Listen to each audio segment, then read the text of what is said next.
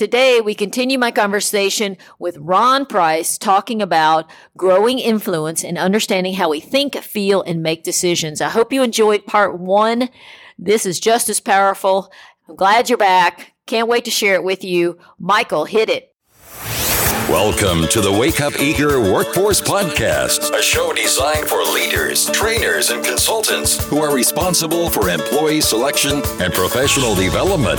Each episode is packed full with insider tips, best practices, expert interviews, and inspiration.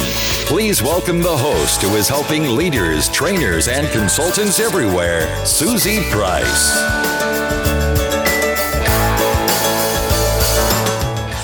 Hi there, my name is Susie Price, and you are listening to the Wake Up Eager Workforce podcast, where we cover everything related to helping you and the employees in your organization build a high commitment, low drama, wake up eager workforce.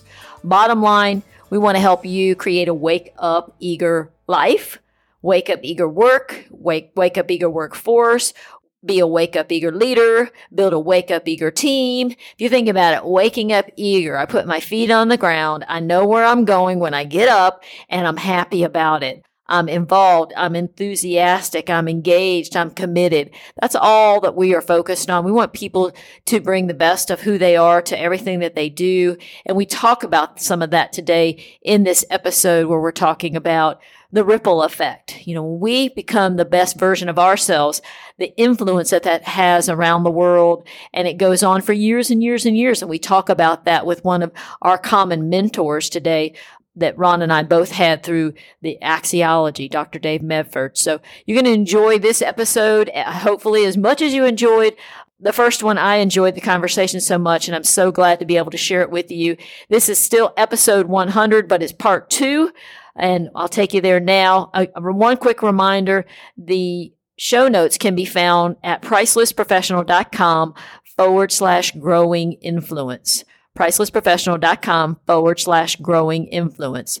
Don't miss the end of this. I'm going to recap uh, some of the key points and put my own spin on some of the things that were shared and so that you can kind of capture key information from both episodes. And then I'm also going to talk a little bit about the 100th episode and the, the podcasting journey. Let's go to this episode now. Oh, any tips about debriefing TriMetrix or when you're sitting down with someone and reviewing their results? And, you know, you see that you, a lot of people here that are listening either are, are reading results for and sharing them with others uh, what is some advice you would give to being an effective debriefing person with someone? Well, that's an interesting question. I, I think one thing I would encourage is that you're always learning in the process of debriefing. So never think that you've got it all figured out because they're going to say something that's going to give you another insight when you talk to them. I do think that one of the things that's important is to understand what the purpose of each conversation is and yeah. not to apply the same practices or patterns to every purpose. So I think of four very distinct reasons that I might use a TriMetrix HD report. The first would be for hiring. And uh, when I was advising executives, I almost never interviewed the person. So I was very careful in how I analyzed the report and I would paint with broad strokes and I'd be careful not to say anything that was too absolute usually I was giving them insights that might help them with the interview questions that they would have. The second purpose is if I'm just helping somebody reflect and develop deeper self awareness. And I think the best practice there with debriefing is to develop a good set of questions to ask and then let those questions guide you with the follow-up questions because what you're you're really not sharing what you think with people when you're doing it well you're helping them to think and your questions are helping them to process their experience and their perspective on life and things as that. And then the third purpose is when people say, Well, I want to grow my capacity. I want to become better at understanding people, or I want to become better at my role awareness. And in that case, then I think great debriefing is thinking of things they could practice. So if I want to get better at understanding people, what are the different exercises that I could practice that would help me? I don't coach anymore, but when I was coaching, I had an engineer who asked me about how he could develop a better understanding of people. And I suggested that he go interview three people for 30 minutes each and try to do it without making any judgments, but just trying to see how deep he could go in understanding them. And I said, the first person I think you should interview is somebody who's on the opposite political spectrum from you. And your goal is to not to try to fix them or to have this self talk where you're telling yourself why they're wrong, but you just want to understand them. Doesn't mean you agree with them. You want to understand them. The second would be that they have very different beliefs about religion, and your goal is to understand them, not to fix them. And the third was somebody who's coming from a very different economic background from you. And so in his case, he went and interviewed a homeless person for 30 minutes. And so that's an exercise you can do that's going to develop your skills at understanding others. Or, for instance, if it's role awareness, one of the exercises that we would do is let's list all of your roles right now. Now let's put a score of one to 10 next to how clearly do you understand this role? Do you really understand what superior performance looks like in the role of being a husband or a father or a salesperson? And then we would say, now give a score of one to 10 of how happy you are in this role. And so through that exercise, we begin to develop ideas of something that they could work on to get better at that. And so there are exercises for all of those. And then, of course, the third purpose or the third use of it is in teams. And when I think about debriefing it for teams, it's about recognizing each other's strengths. So, what is it that you're better at than me? And how could we leverage that? How could we give you more of that kind of work? Or how could you teach me because you're better at that than me? So, a lot of the debriefing depends on what you're trying to accomplish, what you're aiming at. Yes. Excellent. Wonderful sharing. Let's move to a little bit more of you and talk about your communication style and your top drivers, what you're most interested in and what you're least interested in. Can you share with us what how you score on the disc and the motivators and then what impact it has had and how you use it? Yeah, so I will start with my behavioral style and I say that I'm an unusual combination of what I call an outgoing introvert. So that sounds like a contradiction. But if I have an agenda or a purpose, I'm very outgoing, very optimistic and trusting. If I don't have an agenda, then I tend to fade into the corner. And so I'm I'm not a lot of times we think of somebody who has a high I score who's outgoing as being somebody who loves parties and things. I really have to force myself to go to parties unless there's an agenda. So for me, the agenda is I'm going to meet somebody new and try to discover what makes them unique then I can go to a party and have fun. But just to go to a party, just for going to a party, it was very uncomfortable for me. So my I score is actually a 75. And over the years, it's moved around a little bit, but I take the TriMetrix HD report again every year because I think it's a great self awareness exercise to go through. My other three scores, my D, S, and C, are all what we call situational. So for okay. the D, I can either be direct or reflective, depending on the circumstance. It, it's very much contextual. For the S, I can either be steady or dynamic, depending on the circumstance, depends on the context. And for the C, I can either be more precise or more pioneering, depending on the circumstance. And they've always been that way. They've always been situational. So it makes it harder for people to watch me and map me out because of the fact that in those three dimensions, I don't have the distinctiveness of a behavioral trait that most people have. Yeah. It's a little bit different when it comes to my driving forces or my motivators. My number one motivator is utilitarian. It's 70, and that's out of 100. And yeah. so that's pretty strong. And for me, it doesn't reflect itself in a, a lot of focus for money. It reflects itself in a focus for efficiency. Mm-hmm. I don't like to waste time. You put me in a doctor's office, where I have to wait for half an hour. The only way I maintain my patience is if I have my phone with me and I can work on my task management while I'm there, or I can read my email. Or if I'm not doing something productive, then I'm I get frustrated very fast, and that's how my utilitarian shows up. My second highest is my individualistic, and that score is 67. And for a lot of people, individualistic is they like status or prestige it's not true for me. I'm actually, again, because I'm an introvert by nature, I actually don't like being in the spotlight, but I like taking responsibility and I like being able to take on the role of leadership in order to get something done because I want to be able to do it according to my value system. And I inherited this from my dad. It's very clear. My dad worked in a Pontiac factory for one summer while he was in college. And the union steward came up to him and told him that he was working too hard and he had to slow down because he was going to make everybody else look bad. And my dad made a vow. He left that summer and said, I'll never work in a factory again because I'm not going to compromise my values like that. My dad was an entrepreneur his whole life and he was never in it for the money. He was always in it so he could do his work according to his values. And I inherited that from him and it shows up in the individualistic score. And then my lowest score is traditional. It's 28. And what that means is that I'm always interested in new ways of doing things. I'm always interested in it. Could we recreate this system? Are there new ideas or new things we could do? And I get a lot of satisfaction out of being able to explore the status quo and see how we can make it better. So those are my behaviors and my and my uh, motivators. Yeah. So the traditional is it low. It means it's just it's your least you're least interested in that. The tradition, you know, focusing on the rules and the procedure. You're making new ways of doing things. And I loved how you talked about I need an agenda when I'm doing things. And so that yeah. that uh, you can see that in your utilitarian and your individualistic. And we always are reminding folks, hey, whatever drives you, whatever puts gas in your tank is driving your behavior. You know, so you can just see that evidence of that. And then the utilitarian and individualistic, you know, that's that's I mean, your whole career is that, you know, running businesses, being entrepreneur, new ideas, you can just see it play out. Yep. Fantastic. Yep and to be able to understand it better because it was always there, but I couldn't see it without the use of these reports. These reports helped me to see and understand it. Yeah, and again, it goes back to that self awareness and other awareness, and and just uh, learning to appreciate. I was with a group yesterday, and um, we were talking about you know. So somebody said, you know, how do I enjoy people who have it as their favorite thing, they're most interested in? It's my least interested. It's like, uh, yet you say, with this context, you say, "Ooh, wee, this is exciting. I love that you love that." You know, yes. as opposed to you're focused on something I don't like. You know, without the language to understand it, we might push against it without awareness. But with awareness, you can go, "Oh, yippee! This is great. You bring a focus that we didn't have." You know.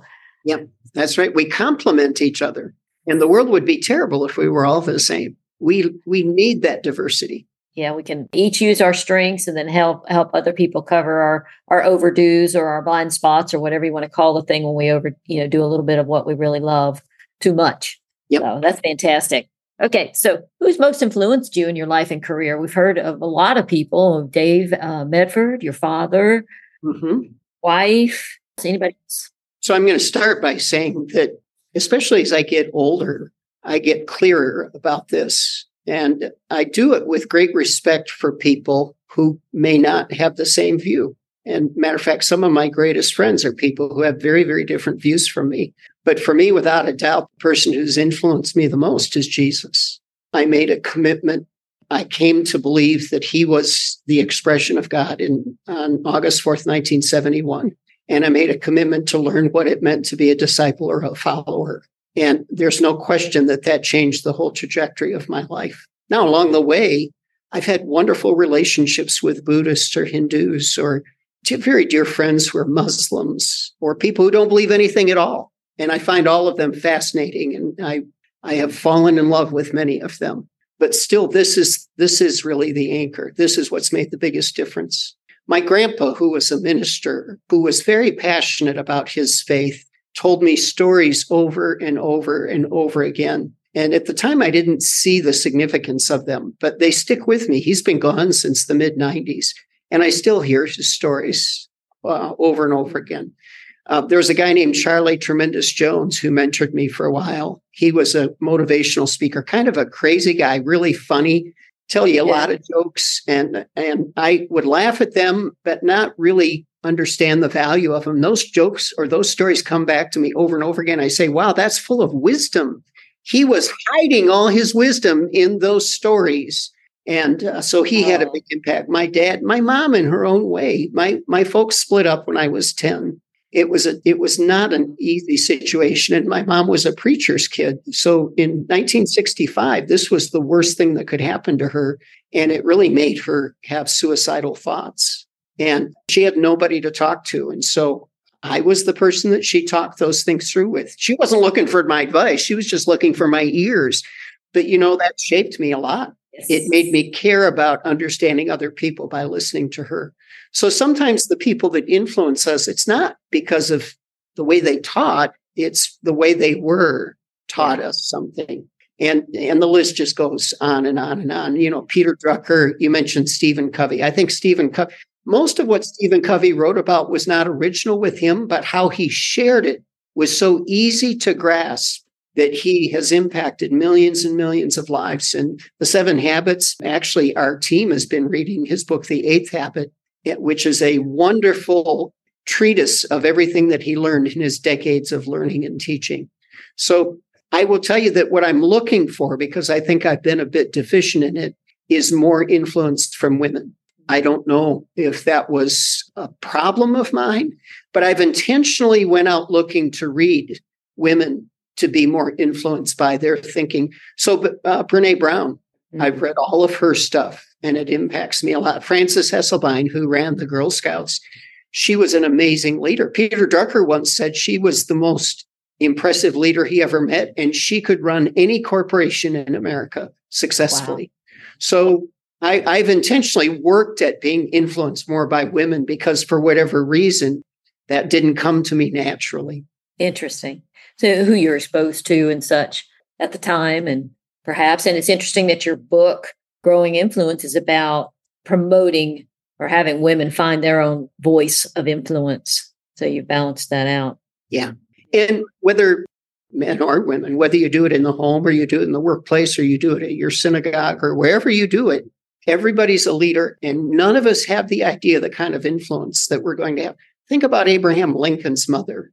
Did she have any idea what kind of significance she was investing in him when she was raised? No, but she did it to the very best of her ability for what she was given. And he created one of the greatest presidents in American history. And you know, so so there's a lot going on in the world right now, and I know some people feel lack of hope, but I just feel so hopeful. I just see it. I see how my life has turned out, and it was not, you know, anything that was forecasted in the environment that I was in and such. And then you just see so many people impacting other people. And I just don't think that'll ever stop. And I feel like it continues to grow. And it, the other, the the bad or the it, it, it is real, uh, but so is the good. Yeah. And I, it is easy to get discouraged because we see a lot of divisiveness and people not seeking to understand each other. But I'm remind myself regularly of the metaphor, and I choose to believe it. I could be totally wrong, but I choose to believe it that in a pitch dark room, the candle shines brighter. Yeah. So no matter how difficult things are around us, the more that we can be the best version of ourselves, the greater impact we can have.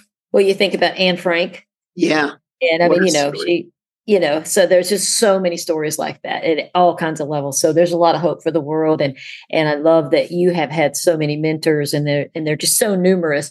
You know what i always encourage people about people don't always need to even know that they're your mentor. They can just be your mentor. I mean yes. you know i have adopted so many people. I mean i got a long list that i would say they mentored me but it was because i took the time to to find out who they are and read their material and try to apply it. They don't need to officially be your mentor. They yep. just are by your Absolutely. willingness. Some of my greatest mentors don't even know who I am.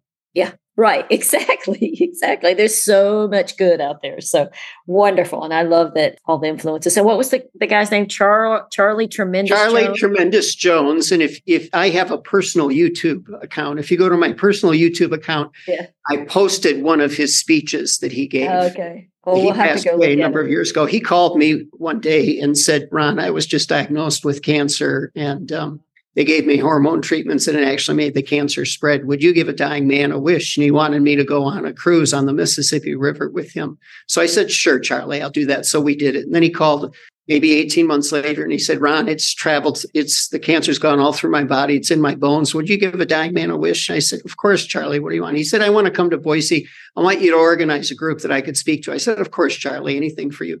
He called me a year later. I said charlie you got to come up with a different clothes.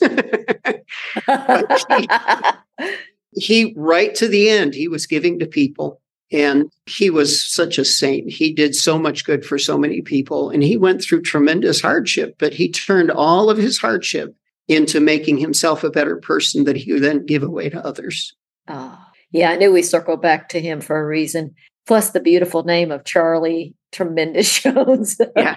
we'll put a link to the show notes to your your video so people can see Charlie and he continues to live on, as we say, you know, ripples in the pond. Yep. We reference a little bit about waking up eager and wake up eager life, wake up eager leader, you know, building a life that you love and just staying conscious about that all the time. And I think I know what some of the things you might say about mind, body, spirit that you do for yourself, like your discretionary time and such, but talk a little bit about the things that you do.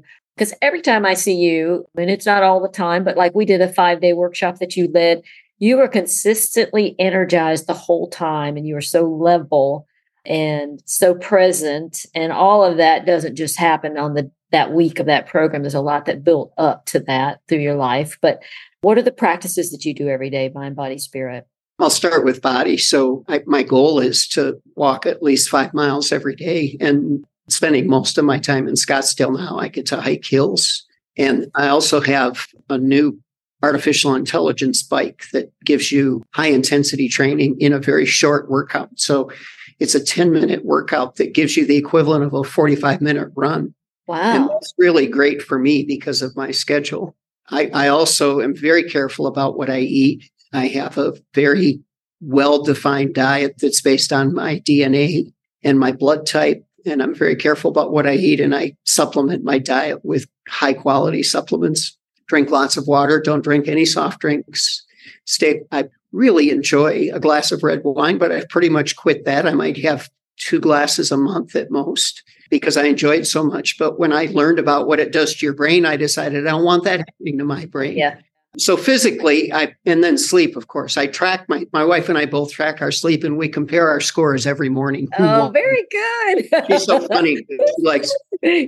yeah, she always. great. But I have an Oura ring that tracks my sleep, Yeah. and I have a watch that tracks it. And then sometimes I use an app on my phone that tracks the noise, so I can tell if I'm snoring, and if I am, how much am I snoring? And Oh, I didn't know so that. I really love all this data to help me stay on track physically, and it, yes. it creates accountability for me, and it's fun. and it's fun and it puts you in if you talk about circle of influence that you talk about you know your control feel you feel like you're controlling what you can control circle of influence is uh, what ron talks about in the book growing influence but yeah it's like it, it's very empowering and gives you a lot of confidence when you take control Yeah. of this physical piece of our apparatus and we can do that and we don't have to not do it but a lot of the world doesn't so yeah Yes, and I would say for all of these, my Yeah. body, my emotions, my intellect, my spirit, it's not like I never fall off the wagon. And I think sometimes people need to be encouraged because you try and you fall. And I say you can't change the past, but you can start to build a new habit for the future. So ever since 1978, when I started doing this, I haven't been consistent every single day, but whenever I caught myself not doing it, I got back on. I started again and I said, I'm I can build a different future, but I can't change whatever's happened in the past. yes. So for me, spiritually, I get up each morning and I've discovered that one of the keys both to humility is one of my values that's most important. And the problem is the person who says they're humble probably isn't. And so it's an elusive trait. So you have to, to develop ways to protect yourself against arrogance or pride. So I start every morning with building a list of what I'm grateful for that happened the previous day. I think gratitude is one of the ways that you protect yourself against arrogance. Because when you're grateful, you realize it wasn't you, it was other people or other situations, or you were just fortunate to be in the circumstance that you are. So I start every day with that. And then on Sunday mornings, I build that list all week long. And on Sunday mornings, I read the whole list of what I've built during the week. And it, it really gives me a great sense of joy for what each week is accomplished. Then for me, again, because I'm a Christian, I read uh, four chapters of the Bible. I'm on a Bible reading program where I can read the Old Testament once a year and the New Testament and Psalms twice a year. So Wow. I've done it for many years. And it's interesting when you have that little dis it only takes 15 or 20 minutes a day. yeah You have that discipline and you cumulative yeah things things begin to make sense that didn't make sense. There's lots in the Bible that's confusing. But over time, the puzzle pieces start to come together. And I can't tell you how many mornings, it's not every morning, but how many mornings I just feel inspired by something that I've read, a story that I've read, or uh, recognizing the struggles that all people have. And then after that, I have a prayer list. And I because I've got a big prayer list, I, I pray for a different group of people every day. And that's really meaningful to me because it's my way to send out good thoughts for people. And I believe that I see answers to it. I believe that I see things happen. So that's how I take care of myself spiritually. Intellectually, I, my commitment, I don't always stick to it, but it's to average at least 30 minutes of reading a day from something that's going to help me develop my thinking skills better. And sometimes it's two hours in a day. Other, other times I didn't get to it at all. And what's really helped me with that is to also use Audible or audiobooks because now yeah. I combine that with my fan. Thinking. Yeah. And so I get more time out that way. So that's how I take care of myself intellectually. And then finally, uh, emotionally, which I attach to spiritually, but emotional is partly also how you discipline your mind. So I do meditate and I believe in learning how to be quiet and still your mind. But it's also making sure that I'm investing in relationships and that I'm staying connected with people. The best way to stay connected is find out how to love them, to care enough about them, to want to understand and know them. And so intentionally putting myself in circumstances where I can engage people that way, my family, and also friends and um, coworkers as well. I think it's a great privilege to be able to work with people every day. There's a treasure right there in front of us. And I, I don't want to get stuck. Really, you could say it's another form of objectifying them where you just think of them as a worker and you don't yeah. think of them as a unique human being that has something to offer, something that you can learn from or that you can at least appreciate. So those are the things that I do on a daily basis. Beautiful. And I think if someone's not spending a lot of time on their own inner world or the mind, body, spirit every day, to not be overwhelmed by Ron's program because it's a powerful program, but, but to be inspired by it and start with if it's just five minutes a day. And then, and that's probably where you started at some point. You didn't start I mean, this is years of building habits, and you build little habits on top of each other. But in growing influence, Emily just starts with 15 minutes. That's it. Yeah. So that's we want to remind you that, and we talk about that a lot about you know one percent a day, and in 70 days you're twice improved. So exponential growth principle. So one percent of your day is 15 minutes. Yeah. And honestly, at my age, I don't have much time left. So I have to invest more in growing myself. well, you've got, so, you know, to me, the more responsibility you have, the more you're responsible to spend time on showing up centered, showing up ready. To me, that's always my kind of my top value is showing up ready. I don't know if I've ever verbalized it, but that's what I like. I'm going to do the work so that when I'm with a group or having a podcast interview, I've done as much work as I know how to do to be be present. I agree with you completely. And the more responsibility you have, the more good you could you can do, but also the more bad you could do if you didn't show up right. That's right. And it requires that's why we talk about this in every episode because I want everybody to be thinking about what am I doing to show up aligned and ready for myself. So um, okay, here's a couple more questions. You've been so wonderful to give all this time. Uh, what advice would you give your 25 year old self? probably the most important thing would be slow down and take a breath and realize that it's a marathon. I think I had too much of a sense of urgency. Mm. And I, I think the things that you go through when you're young, usually most of us are struggling with our finances and we're building relation. Don't worry about those. Don't do anything foolish, but recognize it's a season that you're in and you'll eventually move into another season. So just don't do anything that's really going to dig a big hole for you later on and realize that everything you're doing right now is building towards something in the future. I think that's the most important thing for me. I'm very fortunate, Susie, in that I didn't go through a huge wilderness in my life where I was making bad decisions. I think I could have always made better decisions, but there aren't too many disastrous decisions that right. I made. I'm grateful for that. But I think as if I was talking to my young self, I would say, you know, just relax yeah. It's all going to work out. It's all going to work out. Yeah. And you know what? That's something that I think people need to hear that when we're helping and coaching. And I think about the young people in my life. A lot of times I'm trying to either, if I'm not saying it, I'm trying to share it, which is it's going to be okay. Yeah. We can't, yeah. we need that. I can't, I can't remember when I was younger that I was hearing that very much. And so it was a lot of internal pressure, you know, and I made it okay. Uh, that's why I'm so determined. But, you know, sure, sure it would be nice if we remember that and to help younger people hear I that. I think especially today because yes. I, I, younger people today are exposed to so much more stress than we than at least I experienced. Yeah. So, yeah, it's going to be okay. Make good decisions, keep learning. It'll work out. Yeah. And expressing your belief, you know, because basically when you're saying it's going to be okay, you're talking to your younger version of yourself saying it's it's going to work out. you know, we can see that for others. If you could put a billboard anywhere for the world to see, I can't wait to hear what your answer is to this. Where where would you put it? Maybe everywhere. You it's your your story, so you get to make it up how you want it. And what would it say? Okay, so I'd put it on everybody's browser. So when they open up their internet, Oh, they okay, I like read it that. on their browser. And it, what I would say would be whatever you think, there's always more. Awesome. In other words, you're wanting people to see what or think what when they see that. We we always see a small part of what's possible. We always see a small part of ourselves. Whatever you think, there's always more. And if we do that, that puts us out on a journey of discovering what that more is. Yeah. So whatever you think, there's always more. And I still say that to myself each day. Well, it reminds me of what you said Dr. Mefford said to you, which was, you know, well, you're in this in this what did he say? Something about in the spring of of contentment or something like that. Yeah, yeah. You're, you you look like you've been to the mountaintop. He said that's okay as long as you don't want to grow. Yeah, yeah, but that's kind of uh, ties back to that a little bit too, right? You know, continually, you know, and then whatever you see in somebody, like if somebody's really struggling, there's more to them. I mean, there's so many ways you could apply that.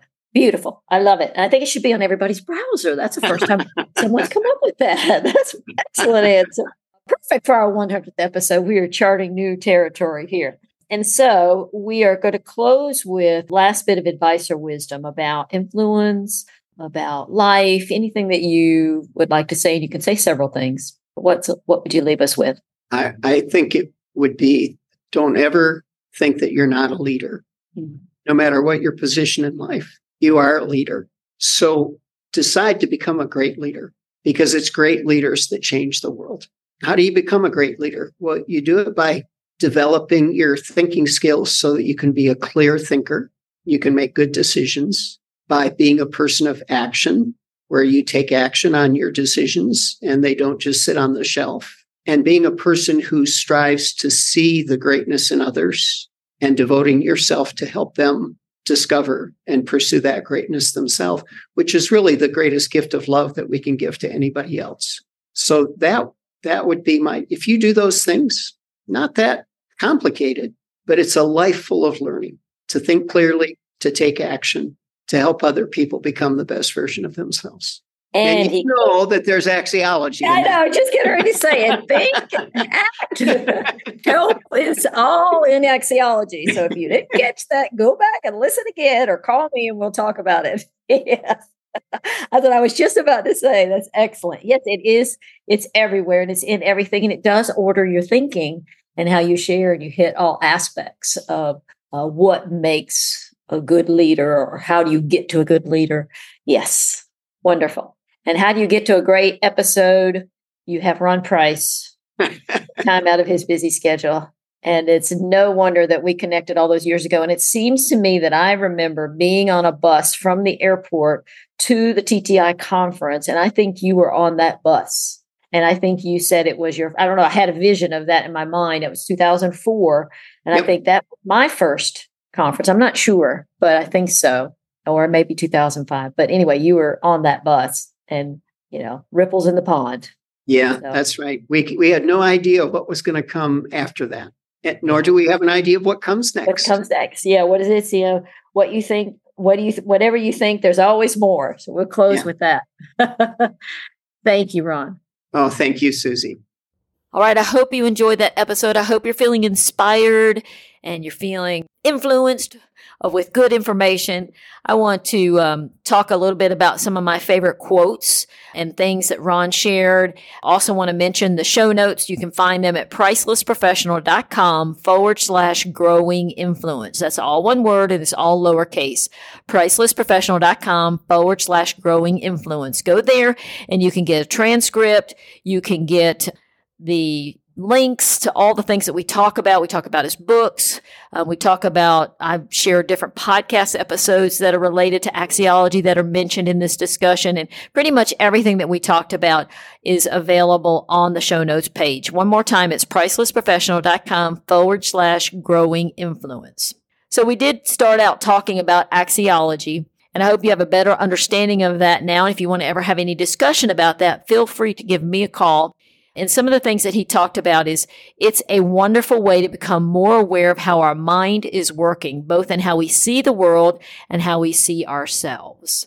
So one thing that everybody that starts to follow and learn about axiology, once they start getting into it, they start to have these revelations about how it shows up in their life. And Ron certainly talked about that. Another thing that he said is what he realized as he was learning axiology. And many of us have, have kind of felt it this way. He's such a good orator and he's so good at saying things clearly. Um, but he said, I had been reading and studying business in particular for decades.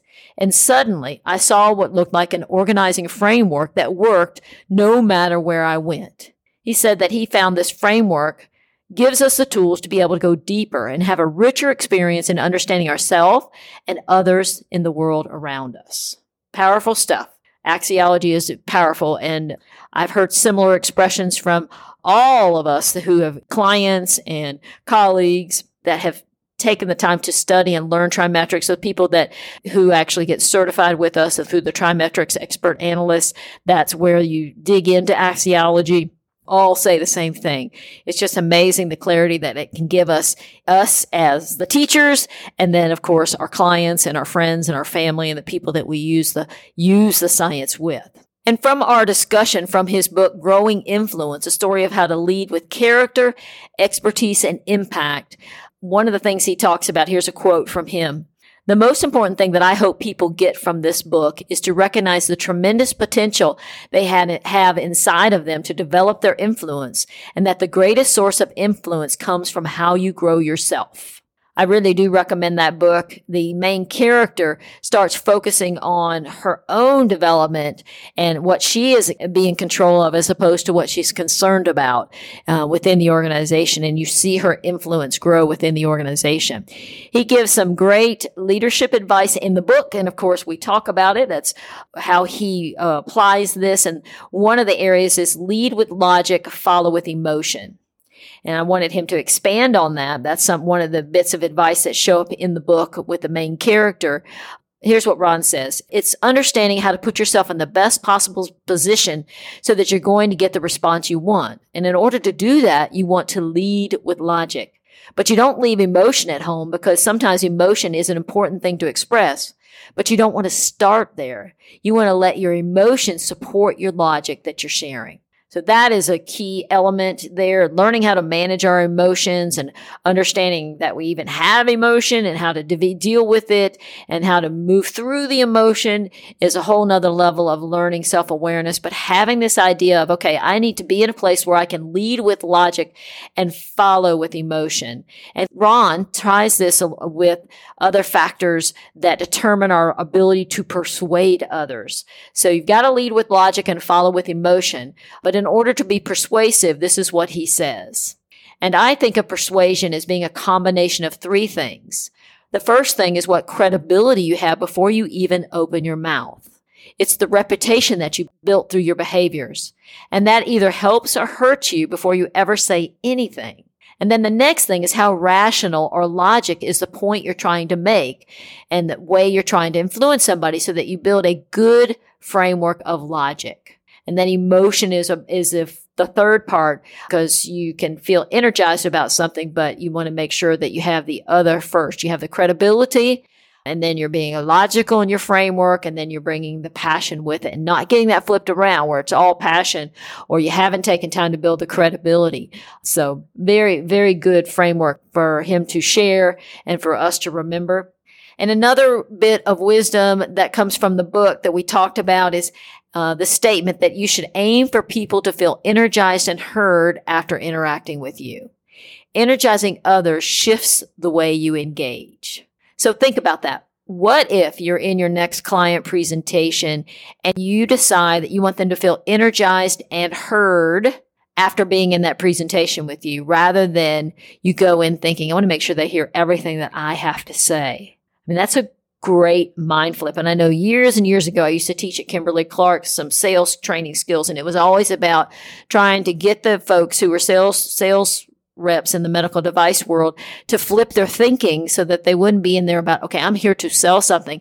I'm here to find out what this person needs you know so it, and it's the same thing that we're talking about here the goal is and no matter what you're doing is how do i help people feel energized and heard after they've had an interaction with you so uh, some more words from ron about that is leave people energized means we can we can take this back to the expression of axiology by seeing the person as a unique individual who has, from our perspective, at least infinite possibilities and falling in love with that idea with every person you meet.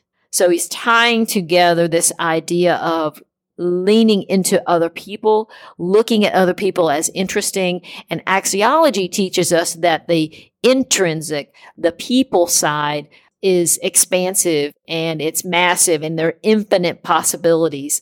And so when you understand that, that's why the people dimension has a higher value, even though it's, we need to balance it with people, tasks, and systems.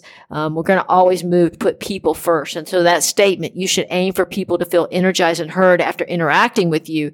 It flips everything. So it's like, I'm going to put people first. I'm still going to, I'm still got objectives, which is, is the systemic, and I've still got things I need to do to reach those things, those objectives but I've got to do it through people. So let me see the person in front of me. Let me connect with this person. And that is a lifelong journey for all of us because we all have pressures and things we need to focus on. But when we put the person first, no matter if it's a sales thing or if it's a conflict situation or it's um, a team, anything that we're doing or a family member, we put them first and we stay interested in who they are and what they need and what we're trying to understand who they are and what they want, everything changes. Another comment that Ron made that I liked was talking about discomfort. You know, we've all had levels of discomfort. I think about so many things in my life, growing my consulting business, my personal life, my professional life, this podcast. I mean, there have been many moments of discomfort while doing this because it's kind of vulnerable to put yourself out there with some of this stuff and you're not sure if it's hitting the mark sometimes and, you know, just all kinds of things. But I love what he said about discomfort and how that's helped him. And I'll just restate something he said. I've come to believe that almost all growth comes from discomfort. So if you want to keep growing, you have to be willing to embrace some discomfort in your life. Now, you don't want to be all caught up in an undertow where you get buried in panic, but you want enough discomfort that keeps you going. And that's where I've come to love challenges and problems because they provide that discomfort that keeps me growing. So again, that's another mind flip in other words, oh gosh, I'm feeling uncomfortable. I need to be less uncomfortable. Or, oh gosh, there's a problem. I'm going to get stressed out about it or I'm going to get flipped out about it. If we can embrace it and say, okay, this is an opportunity. Look what I'm going to grow and what am I going to learn and how is it going to help me become a better version of myself and how does that help other people? And speaking of that, we talked about the impact of development on our own development, how it impacts everyone around us. And we talked about our common mentor, Dr. Dave Mefford. And here is some of the verbiage from direct from Ron's comments. He says, I'm afraid that if we're not careful because of the modern age that we live in, that we will lose sight of the fact that our life is meant to be rocks dropped in a pond to ripple out to everybody else's life. And when we think about satisfying ourselves or making ourselves happy, of course, we all want to be happy and we want to enjoy life. But the reality is the biggest part of our life is what influence we have on others. And we can think of those efforts because we think about David Mefford, how he passed away a number of years ago, and he's still influencing people today. There are many people in the TTI Success Insights Network and probably outside the TTI Success Insights Network that were influenced by Dr. Dave Mefford, who was one of the founders of the Robert S. Hartman Institute. You can go look at that if you want, uh, hartmaninstitute.org. I was the president of it for a couple of years and, and very active in that organization It's all people who follow axiology. Um, but you think about the work that he did, and Ron talks about how much time Dr. Mefford spent with him, and then the ripple effect of that, of how where Ron is today and the impact he's having. And we still are talking about Dr. Dave Mefford. So our life is meant to be rocks dropped in a pond to ripple out to everybody else's. Um, so we do influence others as we grow. I like what he talked about about appreciation. I'm a big fan of making notes of appreciation. I do it every single day and sometimes five, ten times a day. It just depends. Um, I have an app on my iPad, a day one. It's called Day One app. And every day, at least if I just do it once a day, it's always at the end of the day and I write down what I appreciate, what happened today that I feel good about. And it's just a wonderful way to recap because I'll forget how many great things happen. And it seems like the more you write, the more that comes. And I love that Ron says that doing that can help keep us humble. So he says, here's how he goes about this appreciation. So I start every morning with building a list of what I'm grateful for that happened the previous day. I think gratitude is one of the ways that you protect yourself against arrogance. Because when you're grateful, you realize it wasn't you, it was other people or other situations. You were just fortunate to be in the circumstance that you are. So I start every day with that. And then on Sunday mornings, I build that list all week long. And then I read the whole list of what I built during the week. And it really gives me a sense of joy for what each week has accomplished. That's the ticket is to be reflecting back on what you have accomplished. It's sometimes we just get caught up in what the big old laundry list of things that have to be done. And we never stop and even take five minutes to look back and say, wow, look how much has, that has happened. And we can ride that energy or that wave when we do reflect like that. It, there's an energy that comes from appreciation. It's an energy of love. It's an energy of spirit. Um, no matter what religion you're in, when you're in a state of appreciation, you're in a new space, a higher space, a more loving space. And from there, you often become inspired to what's next. That's why I often do appreciation so much. Because sometimes I'm not sure what to do next or what the right next thing is to do. And if I sit and write a list of appreciation, it usually comes to me. Regardless, I feel better and I'm working with a clearer frame of mind. So appreciation, love it. I love what Ron does. I love the idea that he goes back and reads what he's written all week on Sundays. He's got a lot of great routines in his life. And you heard that in our message today. And as I come to a close with the last couple of things I kind of want to highlight, there were so many good things expressed. So I'm highlighting a lot of things. It's just a reminder that he shares about everybody can become a leader. You don't need the title. And the way to do that is create a life full of learning and then he lays out a path on how to, and it's an axiological path. It's the dimensions that we talk about in axiology. He says if you want to be a great leader, whether you have the title or not, you need to learn to think clearly. You need to be able to take action and you want to focus on helping other people become the best version of themselves. And then he says, and he and I both laughed at this, that, oh, yeah, we're using that through axiology. So axiology, if you're familiar with the dimensional balance page and the six dimensions, what he's talking about is thinking clearly is systems judgment. That's when you're working in the world. And then to take action is practical thinking. That's a dimension in uh, the TriMetrix and the axiology or acumen. And then last is understanding others, valuing others, and that's to help others become the best version of themselves. So axiology is expressed in that statement, but those are the dimensions of how we think and feel and make decisions. And we have them for the world and we have them for ourselves. We have one mind. Uh, but we think in these two areas. We think about uh, how we work in the world, and we're measuring that. We think about how we see ourselves. And then within that, we have six areas, which I just hit on the three in the world. So think clearly, take action, help others become the best version of themselves. And that is going to be a rich and full life. I like what Ron said about life and what he chooses to believe.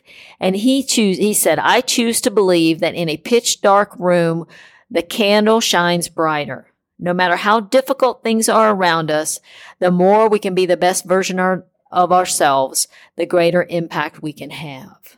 So things can look dark. And what I often think about is another analogy that I use in my mind. Sometimes when I see someone who's really making poor decisions or really struggling to activate my empathy and my compassion um, and make sure that I'm living from that place or seeing and being from that place, I think about, okay, there's a fog. And I have had fogs around me many times. I probably still do often, but there's a fog around this person. And what I want to do is I don't need to take them all the way out of the fog right now, but I do that. It's that pitch dark room and being the candle. I need to shine a light to a possible path out of the fog. So I'll shine the flashlight and they may follow the light, they may not, but I'm going to be patient. And that's what I need too. Sometimes when I don't see things clearly or if I'm upset about something, I need that kind of patience. I need someone to say, okay, you're there, you can come out of the fog. You can, you know, in a pitch dark room, you can light a candle and it become brighter. You know, so that's always like expressing hope, seeing someone's goodness, seeing their capability and knowing that if there is a way, a path out and just trying to help them find it for themselves and by prompting and appreciating and valuing, we can do that.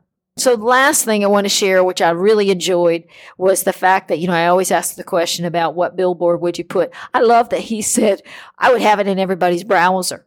And I'm like, okay, that's a first time for that. And then it's very simple statement. Whatever you think, there's always more. Whatever you think, there's always more. And you know, you could say that about Ron's life. You know, when you look at his bio, if you look at his LinkedIn profile, you'll see, I mean, he was the president of other organizations, he you know was working in China for a while. I mean, that seemed like okay, that's that's whatever you think. Well, that's a really big deal. The things that he was doing. He had his own consulting business that was growing and very influential there. You know, whatever you think, there's always more. And so there's always an opportunity for more growth. And so now he is the president of TTI Success Insights. You know, there's more. There's always more around the corner. There's more capability. There's more come more to learn, never getting complacent, never feeling like you've reached the mountaintop and you're done. And so I, I love that. And then uh, on the flip side of that, that's all positive. Whenever you think there's always more, um, there's another way you can say, it, and it's something that I like to say a lot is you can't get it wrong because you're never done. So that's also the way of thinking about there's always more. So you can't get it wrong. So I failed at this, or I had a problem with this, or I messed up on this episode, or I wasn't a very good interviewer if we're thinking about the 100th episode, or I, I could grow strong here, or I didn't do something right, or I got in trouble. You can't get it wrong because you're never done. So having that mindset is also helpful. So whatever you think, there's always more. Or you can't get it wrong because you're never done. Things are always evolving, always growing, always have the potential to become something better, always have the potential to become something more. So, as we wrap up the 100th episode, I want to just say a few things about podcasting, how all this started. I started, I was listening to podcasts, I was doing audio interviews way before people were doing I wasn't, they weren't podcasts. I was just putting them on my website. And I still have some of those audio interviews. That's how it all started.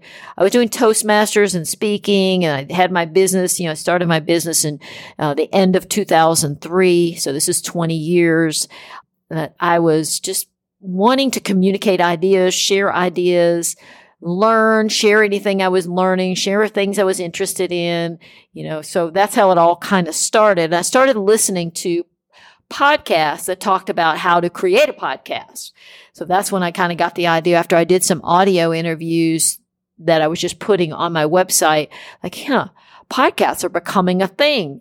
So eventually, after I listened to enough podcasts about podcasting, I bought some equipment and I just did it all myself. Tried to figure out how to how to use the equipment. I set up a little room in a closet with moving blankets so you deaden the sound. I struggled with sound mightily. I found podcast editors because I couldn't figure out how to edit.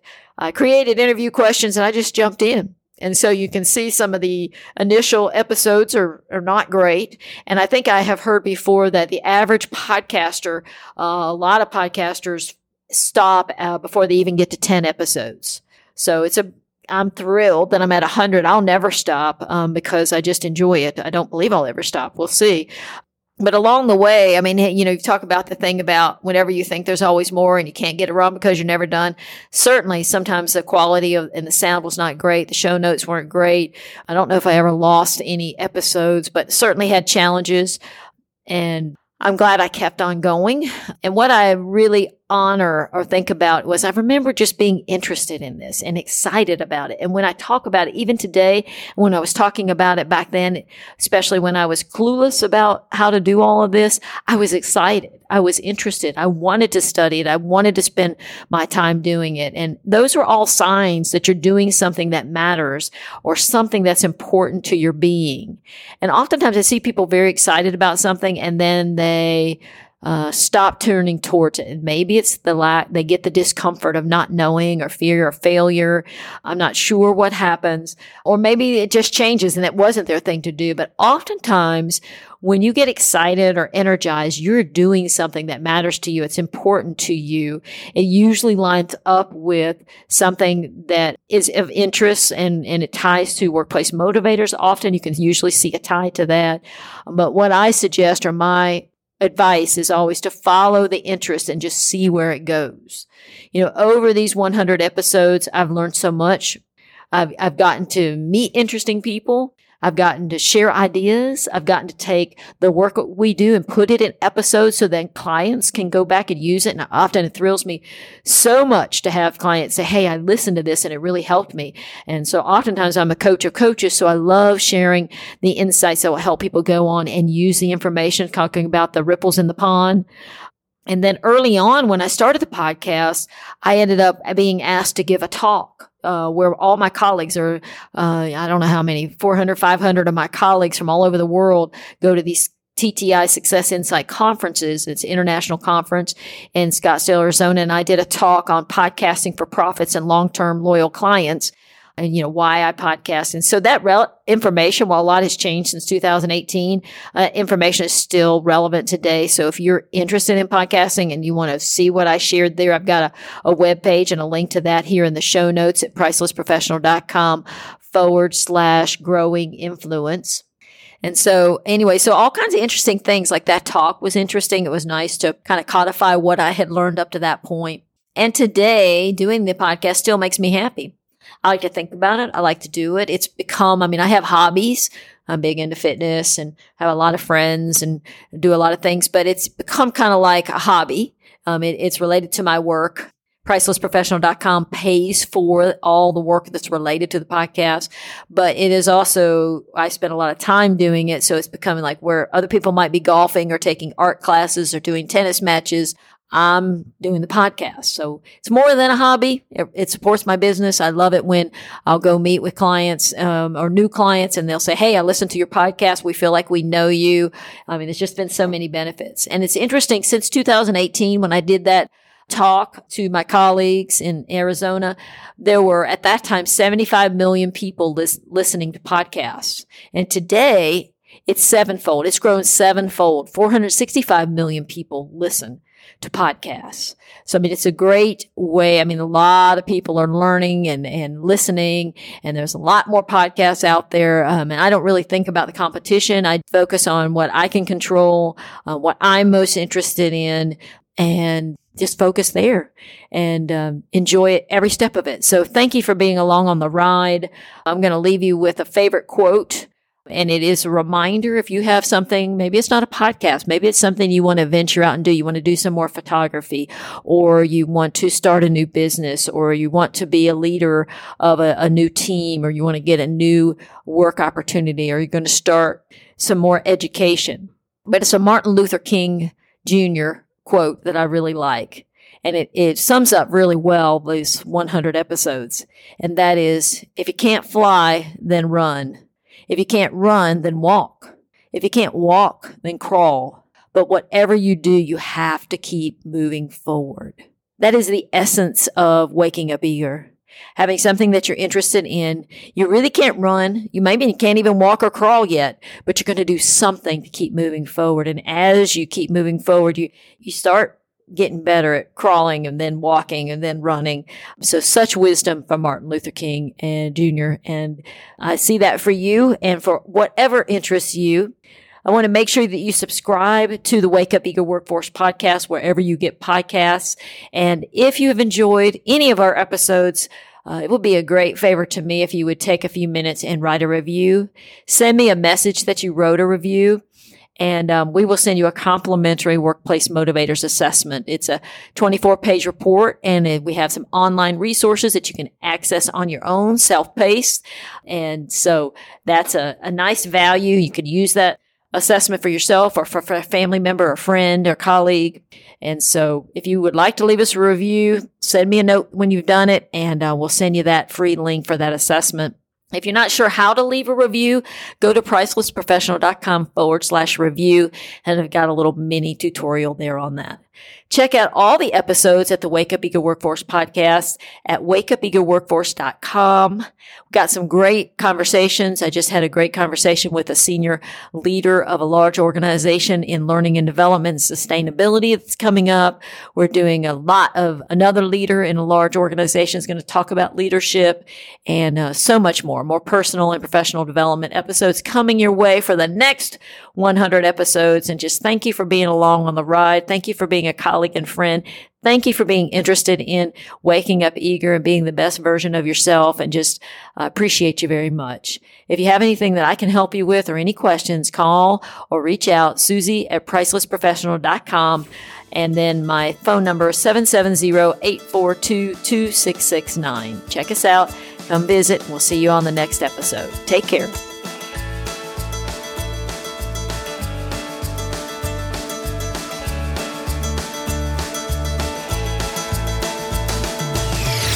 This episode of the Wake Up Eager Workforce Podcast was brought to you by Priceless Professional Development. Thank you for tuning in. If you enjoyed today's show, head over to pricelessprofessional.com to gain access to more professional development resources.